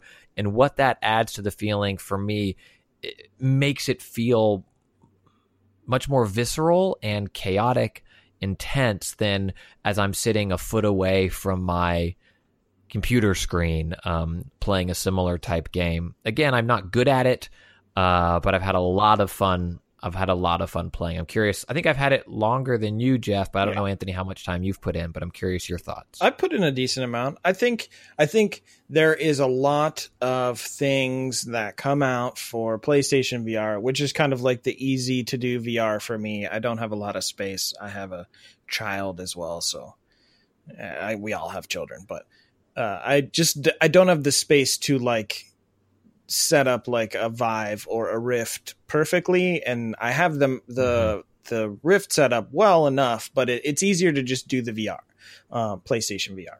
So I think that I'm more eager to check out things on PlayStation VR, but a lot of things will come out and it's just like, ah, this this doesn't understand how to make it. You know, it's it's just trying to capitalize on this or that. This game actually seems very much like I know what I'm trying to do in terms of uh, my my goals, and I know what the game wants to deliver, and it looks really cool in VR. It, it it feels like it marries the VR concept well with the gameplay to the point that I I do enjoy it. I think that it is probably one of my favorite PlayStation VR games. It's it's Hmm. it's it's solid. I I really enjoy it. Granted, there are not a lot of PlayStation VR games that I love, but it's much much closer to the top than even the middle for me. Awesome. Uh, in in a shocking twist, I'm going to be the least enthusiastic person about this game. Um, Hmm. uh, not because I don't think it's good. I, I do think it's good. I think it's a, an effective version, and I think this idea in VR is awesome. It's just not my jam. You know, I just don't like military shooters. Uh, if I'm, I'm not going to play Rain, Rainbow Six, it's not my not my interest level. I used to play Rainbow Six back in the day, but it was only because my buddies were doing it, and I just wanted wanted to hang out with them. Uh, I just I need more fantasy in my video games. I'm not. I'm just not into the military shooters. Even Call of Duty, like that's just that is enough fantasy to get me to get me to play a military shooter. Like just get me, let me, you know, jump and run fast and and do over the top crazy things. But the like one to one, you know, check your six, uh, you know, cover your corners. There's a flashbang going off in the room. All that paramilitary stuff. it- It's just not my jam. I, I, I think the game is effective. I like the VRness of it. I think the team play is really fun. And another example of many that I think I've talked about on the show uh, of how great it is to have a team, uh, have a have a multiplayer experience, a cooperative experience inside VR. It's there's nothing better than that. I, I really do think it's fun to play cooperative games anyway, but to be able to see a person move like a person in VR and they're standing next to you and they're the full size of a person. Yeah, I mean we're still in primitive days because it only tracks so much of that person, but still you you recognize it as being human and you recognize it as being controlled by a human, not not not controlled, you know, by the computer. So that alone is is huge, but there are lots of great examples of that in VR already. And um, so I think this game does what it does pretty well. It's just not a thing that I does like. So know? two questions for you then, Jeff. One, can I actually borrow your aim controller? Yes, I will bring it tomorrow, and I will let you borrow it. But yeah, I think it. I don't. I haven't played it without the aim controller, but I can't imagine playing it without the aim controller. It's so much better. I mean, it's just great with the aim controller for sure. Hmm. And then two, Channing Tatum as Gambit. I don't think that movie's ever coming out. Uh, so. That was the what stolen, stolen. stolen. I was like, It's called a callback. It's a callback. I'm gonna say you stole the joke. Real, real question. Did you guys have? Did, were people voice chatting? I had not. Oh, I yes. had not had much success with voice chatting. I, in my I did not have much success. Really? I have one All my teams were played- voice chatting. Everybody would Really? shut up. I, I have I have one friend that has a VR that like I regularly play games with, and so I was like, let's check this game out. And so we were pretty goofy. I think the other people we were playing with were like, what, what are these guys doing? But yeah, I. I I would say I played enough that I was surprised I didn't see anybody else with voice chat. I'm very mine was- impressed with how they were able to make flashbangs happen in VR and not make you want to kill yourself. uh, Yeah, I, I think ultimately, you know, th- every VR console or every VR, you know, headset will have games of various genres that do that genre well. And I think this is the first one, in my opinion, for PlayStation VR where it's like, this is a good military shooter in VR. yeah. Yes. Um, I agree. It is. It is well made, effective, and really compelling. It's just. It's just not. Not a game I'm going to turn to very often because I just don't enjoy the the setting and the idea of it and all that stuff. It's just not not my jam. But uh, I would encourage people to check it out if it is your jam. If you're if you like Rainbow Six and you have PSVR, you're gonna love this. It's like Christian was pointing out, it is a markedly different experience being inside that and not feeling like you're playing at it. You know what I mean? Like you play at your screen, you're you're you know trying to be a gamer and play the game. Yes, it's first person in a lot of those games. Rainbow Six is an example. But when you're inside it, when you have to, you know, raise your gun, when you have to, uh, you know, turn your head to, it's it is a markedly different experience and one that's super cool. Yeah. It it almost reminded me of Star Trek and the whole like you know, we are people and we're working together Yeah. and we're you know like uh, very few games in the at least the PlayStation VR space like do that well. And that's why it's a bummer to hear you guys weren't hearing uh, uh, voice chat because uh, I think that's a huge part of the the experience is like you know they're on the left, Yeah, they're on the left, go go go or whatever. Yeah, I'm I'm sad about that. But I had a friend playing with me, so it was kind of like we could say stuff, and then we would just look at the other people and be like, "You you do this, you do that," and they were like, "Okay, got it," because they could like basic be like, "Wiggle, wiggle if you understand." And they're like, wiggle. Uh, the old wiggle communication. Love it. All right, so that is uh, Firewall Zero Hour, and it is out now on PlayStation VR. Got to thank our last sponsor, which is RX Bar. I've, I had an RX Bar this morning. I often do, uh, especially when I get back from a run or before I go out on a run. I never was a guy, I mean, I would eat uh, protein bars, but I didn't enjoy them. now, now I enjoy them because I, I order RX bars. I, I've bought boxes of RX bars myself uh, because I dig the flavor and I also dig the message. Uh, RX bars, they're, they're whole food protein bars. They're made with real whole ingredients. Those ingredients are simple, they're few, and they're printed on the packaging. that's that's how transparent they are with with their customers, with uh, with you know you who buy their their bars, who eat their bars. They print. That's the packaging. Is the giant bold Helvetica font of what's in it, and uh, this is you know this is simple stuff: egg whites, dates, nuts, core ingredients, unsweetened chocolate coconut, apples. This isn't uh, got artificial sweeteners. It doesn't have crap. They're gluten free. They're soy free. They're dairy free, and they taste great. In fact, my favorite thing about RX bars are the texture. I've always had a problem with the texture of protein bars. They're chalky and grainy and gross.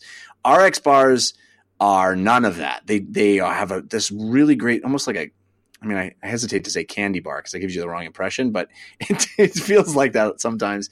Uh, just a great, great mouth feel. You know, I'm going to use that word, mouth feel. Uh, no artificial colors, no artificial fra- flavors, preservatives, or fillers.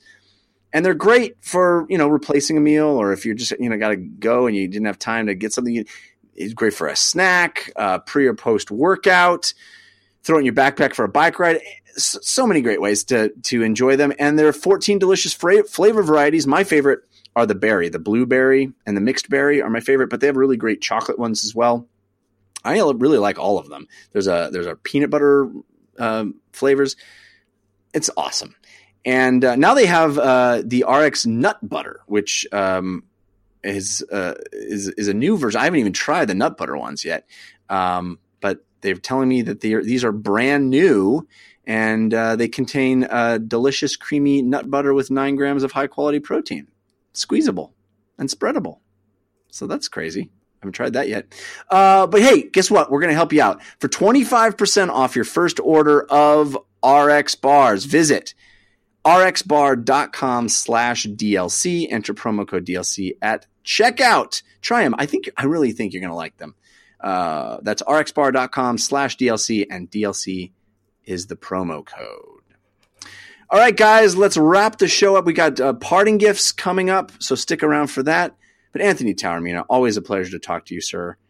Uh, thank you for being. Yes. Yeah, thank you for having me. I anytime something Destiny related comes out, I know I'm to get a text message from Jeff.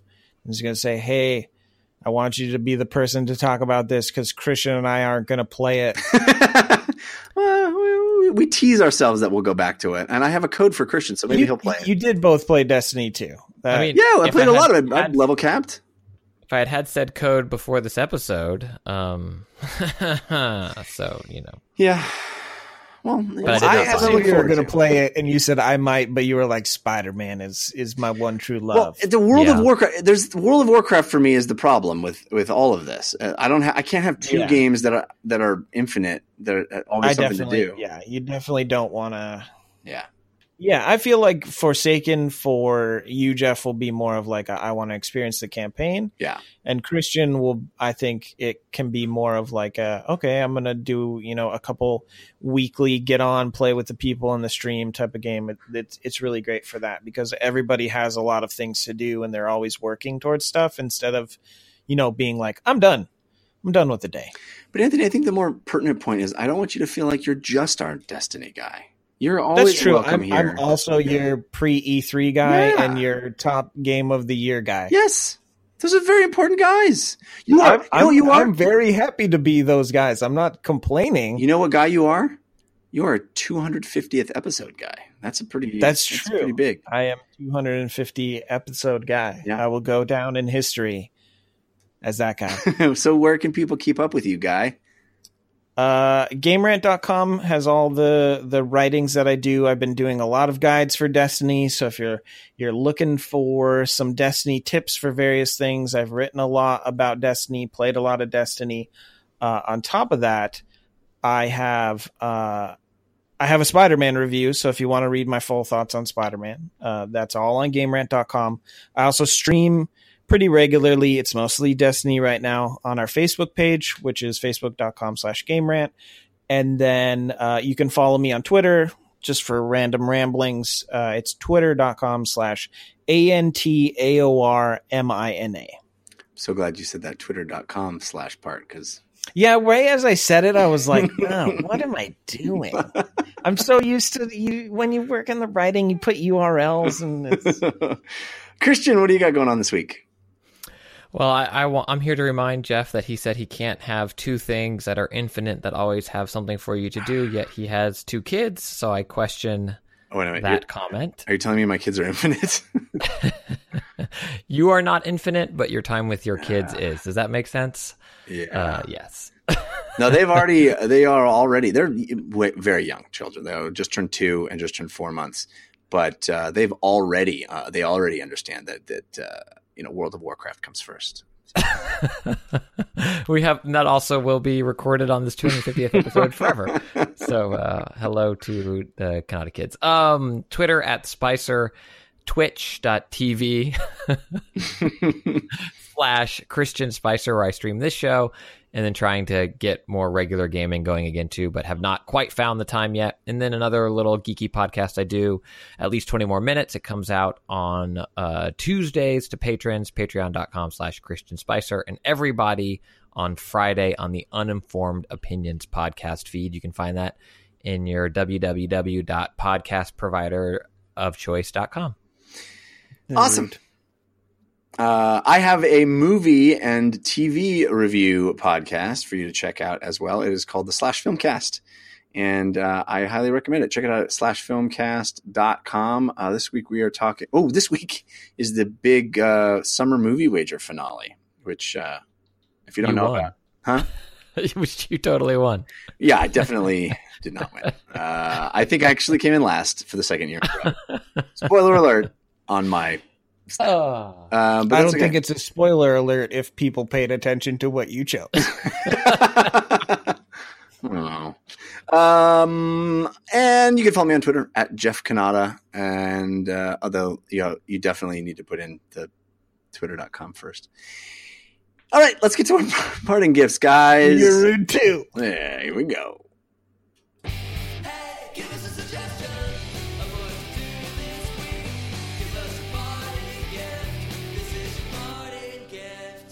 Anthony, do you have a suggestion to help people get through their week? I do. Uh, it's something that me and Christian were just talking about before the podcast. It's a Netflix series called Magic for Humans. Hmm. Um, I don't know if Christian promoted it or not uh, previously, but it's it's something that uh, is like the perfect marriage. I, I'm a really big fan of magic comedy. Like you know, most magicians in, include an element of comedy, but this is uh, it's a six episode run, I believe. Uh, it's it's um got like a theme to each episode. It explores like technology, for example, and so he uh, Justin Willman is that how you say his name? It is. Okay. Uh he proposes the the like technology as the theme and then does like comedy and magic, but also like waxes philosophical about those ideas through the magic and comedy. It's a really neat concept. Uh, it, I find it very funny, but even even if you're not in it for the comedy and you just like magic, it has really neat magic. Uh, he he emphasizes up front that though it is a Netflix series, they're not trying to like trick you with editing or anything like that. And I would imagine a lot of people have seen the viral video of uh, the guy being convinced that he's invisible in the park. Uh, yeah. By, by chance, it, it, it is a really interesting show, and I I really enjoyed it, and I highly recommend it. I've been told by my co-host on the Slash Filmcast, David Chen, that uh, it would be as it, it, it would be if I was a magician. Th- That's the jokes. The jokes are well, they're heavily pun, is what what his implication was there. Justin Willman is incredible. Uh, he is a dear Yeah. friend, so it's biased, but he's incredible. I've seen many of these ma- magic tricks performed live, and I can say 100% that they are not edited. Like he, it's um, he's absolutely incredible, and and also the former host of Cupcake Wars, as we were talking about. Correct, yes. If you recognize him from something, that might be it. But he's when you're when you're watching it and you're like, I know that guy. He's the Cupcake Wars guy. But he, yeah, it, I, I, right when Christian was like, oh, you know, I have, I have a friend. He's, he's putting the show out. If anybody wants to watch it, it was like magic comedy. I'm really excited for this, and I really, really enjoyed it. I'm very excited to watch it myself. I'm I'm looking forward to it. All right, Christian, what's your parting gift? 1970 comic book spoiler. Uh, if you're playing the Spider-Man and you have not read it, even if you are aware of the story arc, uh, the death of Gwen Stacy is an incredible comic book that I think is incredible today, as it was. Um, I mean, at the time, it was mind blowing to do something like that. 1973 is when it came out, two issues, and um, it is what it says it is. The death of Gwen Stacy people have talked about it um, in much detail, analyzing its impact on the comic industry. The idea of killing a protagonist's loved one for years was referred to as the Gwen Stacy or the Gwen Stacy effect, and what it does. And it's also a comic that is marked as a turning point for books as a whole, bringing them out of the silver era and into the bronze, which led us into the adult comics that we have now, and comic books being what they are. Uh, If you have not read it, you know, pick up a trade, get it digitally, however you want to get it. But the death of Gwen Stacy stories uh, and Spider Man, the Amazing Spider Man, I think it's 121, 122 are the issue numbers. Um, but absolutely phenomenal uh, read if you have not read them yet. We got a listener suggested parting gift. This comes from Andrew Cook, who sent this into DLC feedback at gmail.com, which is where you can send any comments or questions you have. Quick questions. We appreciate those as well. Um, uh, Andrew comes from uh, Ontario, Canada. He says, uh, I began listening to DLC for the video game content as I've been an avid gamer for my entire life. However, as gaming time has been harder to come by, I began to enjoy your coverage of board games and found myself getting excited whenever the tabletop time bumper played. My wife and I have enjoyed your recommendations of two player games such as Splendor, Star Realms, and Lost Cities. All excellent. Uh, I even convinced her to try some meteor games like Roll for the Galaxy, Caverna, and Dead of Winter. Also great choices. Uh, now I'd like to try and repay you with a recommendation. Maybe it would be a parting gift if tabletop time continues to be fewer and further between. Uh, apologies for that. Uh, I'm going to try to rectify that uh, in the next several weeks. I want to want to do some more tabletop time stuff. I apologize that it has been uh, a little less frequent than I would like. Uh, he says the game is called Charterstone and it is a competitive legacy game. I know you love legacy games, and this one is made by Stonemaier Games, who are better known for Scythe, which I also love. Charterstone is a solid worker placement game packed full of wonderful surprises that keep you uh, that keep coming as you play. It also has a wonderful way of starting out with an almost empty rule book that players fill in with stickers as they learn the game together. It makes the barrier to entry almost non-existent. Currently, I'm in the seventh game of 12 with my crew, and we are having a good t- and having such a good time that we are basically playing Charterstone exclusively when we meet. I implore you to give it a shot. Thank you, Andrew. Uh, I have not played Charterstone yet. I've heard only good things. I love Stonemaier games as you do. Uh, I definitely want to play it. Legacy games are challenging because uh, just the time commitment required to, as as you put it, you know, put in multiple multiple plays uh, with the same group. It's uh, it's uh, it's hard. But um, boy, I would like to play Charterstone. Great recommendation. I appreciate you sending it in. My parting gift uh, is a little unfair. I, I feel bad even saying it, but I think it's worth saying on this the week that Spider Man came out. Uh, it is uh, HDR television. I know uh, this is an expensive one, parting gift, but I want to. Uh, I've mentioned it on the show before, but I want to say it again. I started playing Spider Man on my non HDR television uh, because uh, just circumstances.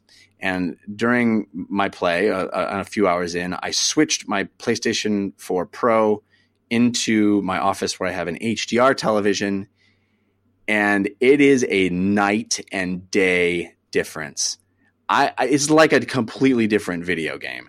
I'm telling you, 4K is not the feature that you need to care about with video game. It's HDR. It is an extraordinary difference uh, moving to an HDR uh, presentation. Uh, the way that light plays across Manhattan in Spider Man, the way his suit pops, uh, is just stunning. So uh, if you have the means, if you have the gumption, if you uh, want the the best way to, to to see these games, I highly recommend getting a television with the HDR feature because you will notice. You will notice.